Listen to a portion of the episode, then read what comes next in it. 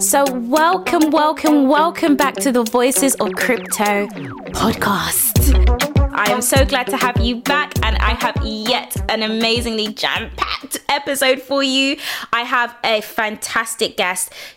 She's remarkable in every single way, and I don't want to give too much away about her, but I just need you guys to get your cup of tea, get settled, because this is going to be an interesting ride, and I say that as a pun. So can I welcome Charlotte Birch to the podcast? Hi, Charlotte.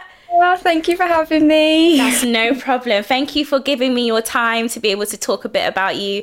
Obviously, you know, this is the Voices of Crypto podcast. We really talk about people who are either in the crypto space, that have had, you know, connections within the crypto space, and their experiences and how their journeys have kind of transpired. So you definitely was someone that I really wanted to interview and speak to, because you've just got such a powerful story. But I just give you a chance to introduce yourself to the listeners, who you are, like where you're from, what you do. Yeah, no worries. So I'm Charlotte Birch. I'm 19 years old, and I'm a racing driver from Surrey. This year I'm racing a Lamborghini Super Trofeo in GT Cup. Wicked! See, I'm ready. Like, guys, if you ain't got your cup of tea, I just to give you a second so you can get your tea. Because when I met Charlotte, guys, I couldn't believe. How old are you, Charlotte?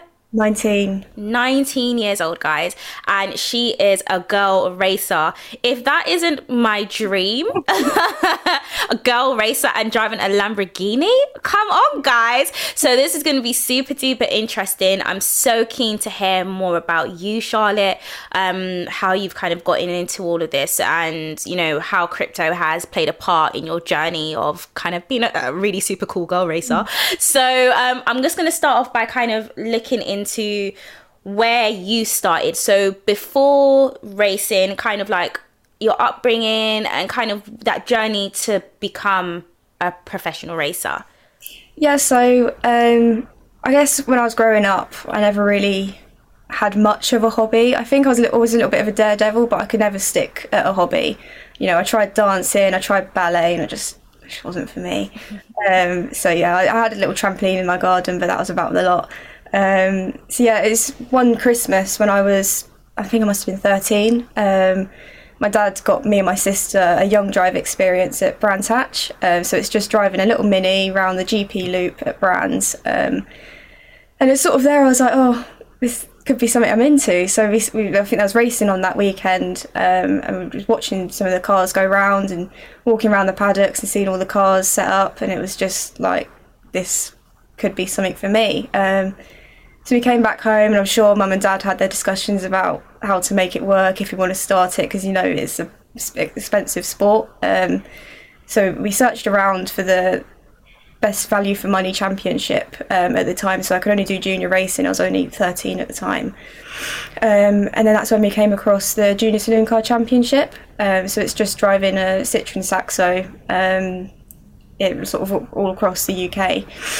So that's sort of where I started, and it was a really good race, and I did that for 2 years, and it was really great to sort of learn to race in those kind of cars, because being junior championship, it was still ultra competitive. So yeah, it was a really good 2 years I had in there. So that's, yeah, just sort of how it got started, really. So what inspired you? Obviously you said that you did that first kind of racing experience, but any other person would do the experience, say, oh, that's really cool, and get on. What in that moment inspired you to make you feel like this is what I want to do with my life? I think my dad has probably played quite a big role in all my racing. Well, he definitely has played a big role in all my racing. I was always around cars from a young age. My dad's run garages and worked with race teams. He actually did a bit of racing himself when I was too young to remember. So he's always sort of been big on like cars and motorsport. So when I came home and I was like, oh, I want to have a go at this, Dad. And I think he sort of used this opportunity to relive his childhood through me. And he was really pushing to either get me in a go-kart, get me in a car. So he's been like a massive driving force behind my racing career. You know, he's run all of my cars up till this point. So he ran my junior car, he ran the Ginetta that I moved into after. So yeah, my dad has been a massive part of my career so far, yeah. Obviously, coming into this space, we know that there are certain sports that are really male dominated. And even though there are some spectacular women who have like literally just overshone a lot of the men in the space, this is a space that is very masculine and very male dominated. How did you kind of slide into that? How do you feel like you fitted into that? Obviously being a girl and a young girl like that, what's your experience around kind of going into that space and being able to fit in and be accepted by the lads? I think going into it at such a young age, I wasn't really aware that I was like that different to the rest of the boys. I just thought as soon as the visor goes down, it's just another car on the grid. It doesn't matter who's inside it, it's another car that you've got to beat. But I think as I've grown up in the industry, you start to notice it a little bit more. You might get treated a little bit different or just little bits like that. But if anything, it just motivates you even more to want to beat them, if you know what I mean. So yeah. It's not easy, but you know, it's part of the parcel at the moment, which it is changing. There are more girls coming into the sport. For sure. It's been tough, but yeah. And girls race against guys, don't they? So it's not a girls' cup and a boys' cup. It's everybody, as you said, when you put your visor down, we're all the same. Yeah. My car just needs to be faster than yours. Yeah, that's it. That's all there is. So pretty much, I just need a better car. It doesn't matter about my makeup, my genetics. So as soon as the visor's down, it's just everyone's a racing driver, doesn't matter. And I think that's something really to respect in the sport itself, that kind of unity and that kind of, you know, because I know that there's women who are like champions above like men. When you come into this space, have you met a lot of women? Like obviously there's not a huge amount, but have you had the chance to meet a lot of women and get to kind of network with them? Is there like a girl, like this is all my fantasies, is there a girl racer like little secret group chat? Because I want to join it. So there's loads of girls out there, and they're all really supportive, and you know, they all want to see each other succeed. I know some of the W series girls who it's like they're all female drivers in this series. I know some of those girls, and you know, they're all really supportive and they want to help you out and sort of get more girls on the grid. I don't think there is any girls out there that are not against women. I think they all just want to see each other do well and succeed. So yeah, there are more girls coming into it, and I think the more that us girls that are out here doing it are networking, then the more that we'll see it, and it will reach out to the younger audience and get them in it from a younger age. So hopefully they'll what we're doing is inspiring sort of the next generation to join in. Can you tell me a little bit more about the actual GT Cup? So, you know, what it is, kind of its background, so the listeners can really understand the format in which you're racing. Okay, yeah, so GT Cup is new to me this season. I've done a little bit of endurance racing before, but I did 2 seasons in Britcar, but now moving up to GT Cup. It's a big step. It's the second most prestigious GT racing in the UK. It's a lot tougher than I thought it was going to be. You know, there's some really good drivers out there. The championship itself, it's designed for GT cars, anything from GT4 to GT3, and everything in between, really. And that's kind of where it puts us. And can you explain to us like what a GT car is? Like what makes a GT car? So it's like a supercar, so anything from like a Lamborghini, a Ferrari, there's some Ginettas out there, McLaren, so any kind of nice car, if you like. Yeah. Race car, GT4, GT3, so we're not quite a GT3, we're in between the GT4 and GT3. So that puts us in the GTC group. So it means we're a little bit faster than the GT4s, but a little bit slower than the GT3s. So we race against like Ferrari challenge cars, and genetic G56 as well as in our class. So. Wicked. So the GT Cup is really all of our dream cars that we. When you're dreaming about being a billionaire, your dream car is driving in the GT Cup, being raced around, and I think that's anyone's dream. Because if you were a billionaire in the UK and you had like a McLaren or a Lamborghini, the speed limit of 60, 70 miles per hour isn't really. In your, you know, it's not in your bucket list to drive your car. So this is the perfect situation. You get to drive those fast cars at their top speeds and, you know, really experience the adrenaline. obviously you're not a one-man show or one-woman show. You do have a team that you race with. Can you give me a bit more insight about the team and kind of like how you got started with them? Yep, so this year I'm racing with Top Cats Racing. I got started with them end of last year. I was sort of looking around to different championships for what I was going to do race in 2022. And it was just by luck, Jensen, who's now my teammate, just sent me an email and just said, do you want to race GT Cup, pretty much? We want another car in GT Cup. So I said, yeah, sure, pretty much. And I was signed up to drive the Marcos Mantis, which is what Charlotte, my teammate, used to drive last year. And I was all signed up to ready to drive that, and it wasn't until February. I got the call from Jensen. He just said, there's a 99% chance you're not going to be racing the Marcos this year. And my heart just dropped. I was like, okay, where's this going? He said, we're taking order of our second Lamborghini. And I'm like, right, okay. So I was just waiting for the catch. And he just said, yeah, it's just you and Charlotte are in the Lamborghini this year. And I just remember going to my dad's workshop and I was just in tears and I was just like, how has this happened to me? So you guys have two Lambos. Yeah. I've personally seen these Lamborghinis. I was there at the reveal and that's where we actually met. Yeah. And one of them has your name on it, which I feel like I'm going to change my name to Charlotte just so I can take that as well.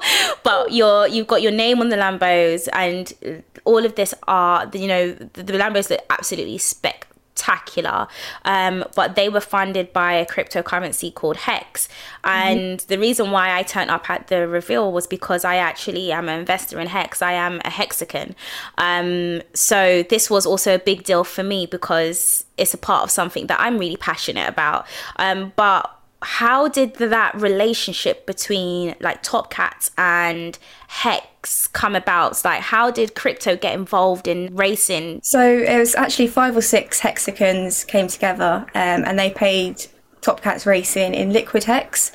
So they paid for the vehicle wraps, as you say, maintenance and the running costs of the car. But the Hex wasn't actually cashed out. It was reinvested back into Hex. So we've set up a stake and ladder for 6 years, so we can take profit throughout the next 6 years. Wow. So yeah, that is very key. So anyone that doesn't really know about Hex, just as a short explanation, it's a cryptocurrency, and it's one of the first certificates of deposits on the blockchain. And what that really means is pretty much similar as an ISA account. So when you have your money, you can either have your money in your account, your current account, and spend it, pay bills or whatever, or you can use an ISA account where they say you know your money's locked in for 3 years, and every year you're going to get interest. But Hex is pretty much like a banking product, but on the blockchain. And what it does is it pays you interest the longer and the more that you hold. So you saying that you guys you didn't spend that money is absolutely amazing, because whatever you've been paid next year when you're ready to take it out, it's actually going to be more than what you put in the first place, because you're going to get interest on top. So it's really interesting that you guys decided to reinvest it and put it back in, but instead make it more. And I think that's one of the things that we lack when we think about crypto, about the delayed gratification. I always say this in this podcast about delayed gratification, that you can have money now, but if you keep it and you hold it, it's going to be worth a lot more in the future. So just hold it, and that's what you guys have chosen to do. So this money's going to now fund the maintenance and the continuation of you guys having these cars and looking after them, and every year or every month, whatever your stake and ladder is, you're going to be able to take money and feed it back into the vehicles without actually losing money, because you still will have your money making money for yourself.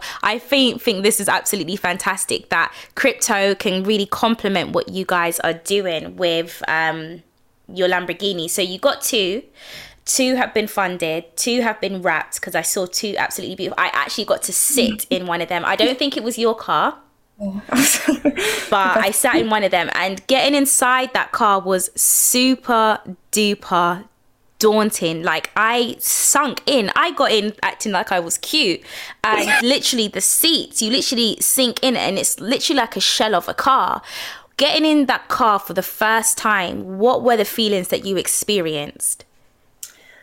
I think the first time I ever sat in it, the car wasn't rattly, it still had its old livery on it. I just sat in just for a quick seat fitting, and I did what you did. I sort of sunk into the chair. The chair was too far back and too low down, and I was just like, what am I doing in this car? But once I had the seat position sorted out and I was sort of up to where I should be, I just felt kind of ready. It wasn't intimidating or anything. And I guess, again, going out sort of on my first test, I think my first lap in it was the steadiest lap I've ever done, because I just wanted to just get used to the car. And then building on from there, once I got comfortable with it, I just wanted to push and we'll just keep getting faster and faster. But yeah, I had a bit of limited track time that day. But yeah, no, it's quite surreal getting in a car like that. Yeah, I can imagine, because I sat in there and I was literally like, whoa. And then I started contemplating how, because I'm not very fit, so I was contemplating how the heck I was going to get out, because it was so deep. I was thinking, I've got to use all of my muscles to try and get out of this vehicle, because I am literally sunk in. But obviously you say, it's a surreal experience being inside the car, but then when you're actually driving, because I know you've done a race, I think you said last week, and you've got one that's coming up next week. When you actually get in that car to race, how does it feel? Because it's such a massive significance in regards to the cryptocurrency community, the Hex community. You've not only got the pressure of, Hexicans and the Hex community kind of looking on you as the driver of this car that is plastered with the cryptocurrency name, but you've also got the pressures of being the driver, being able to come, to be able to win the races or come in a good place. How does all that pressure feel? Because now you're kind of getting it from more angles, because there's more on the line. Previously in my racing, it's only sort of been my reputation on the line and my dad's team's reputation on the line. Now there's a lot more involved. I mean, you've got Top Cats, you've got Hex, so there's a lot more going into it and a lot more people counting on you. But I think as a racing driver, most racing drivers are good at soaking up the pressure. That's what we do. So I feel pressure, but just to make everybody proud and just put Hex in a good light, put Top Cats in a good light, and myself as well. So there is pressure there, but just got to soak it up. Yeah, you just got to soak it up. Put your big girl pants on and start driving really fast. Obviously now driving this Lamborghini, you've had a lot more interactions with the Hex community and a lot more interaction with crypto than you would have had before. How do you feel about, like, people? Obviously there's always quite, like, when I first got into crypto, I used to think there was just like a whole load of nerdy guys that was interested in crypto, and they had to be super smart and probably wear glasses, and that was it. And then I look at myself and I'm like, I'm the total opposite of that. So have you had any shocks in kind of how the community is and how they've kind of embraced you in regards to being more involved in Hex as a cryptocurrency? Their support firstly has been amazing with the Lamborghinis and with the racing. There's been so many people turning up to the launch and to the racing. So the support's been amazing. But I think crypto as a whole, I always see it online and hear people talking about it, and I just wasn't, before I was introduced into Hex, I just wasn't too sure about it. You see it a lot online and you never know what to believe. But it wasn't until I've met people like yourself and I hear people's stories and actually meeting them and hearing their own personal stories with Hex or with just cryptocurrency. It's crazy, and you can see why it's becoming bigger with every day. So yeah, so just hearing people's stories has sort of inspired me to get on the trend. Yeah. Wicked. So obviously you said the community really supported you. For me, as a first time being introduced to the racing scene, so I feel like everyone's kind of on a journey of self-discovery when it comes to the crypto bits and bobs, because I've came and seen the Lambos, sat in my first ever Lambo, your Lambo, and will be attending my first race to watch you drive. Yeah. So I think there's a lot of new experiences for kind of everybody, and it's really good that your crypto kind of journey started off in this kind of way, because it's a very unique way to be introduced to the crypto world, actually to be driving a Lamborghini with a cryptocurrency advertised on it. Do you feel more inspired to do more within crypto? Yeah, for sure. I mean, there's so many people in the community that are willing to help, and they want to see you get involved, and they want other people to get involved. So I think now I've met people and I've networked with people, spoke to people about it. It's definitely sort of pushed me to get some Hex and get going on crypto. To hear part 2 of this great interview, become a subscriber. Click the link in the episode details.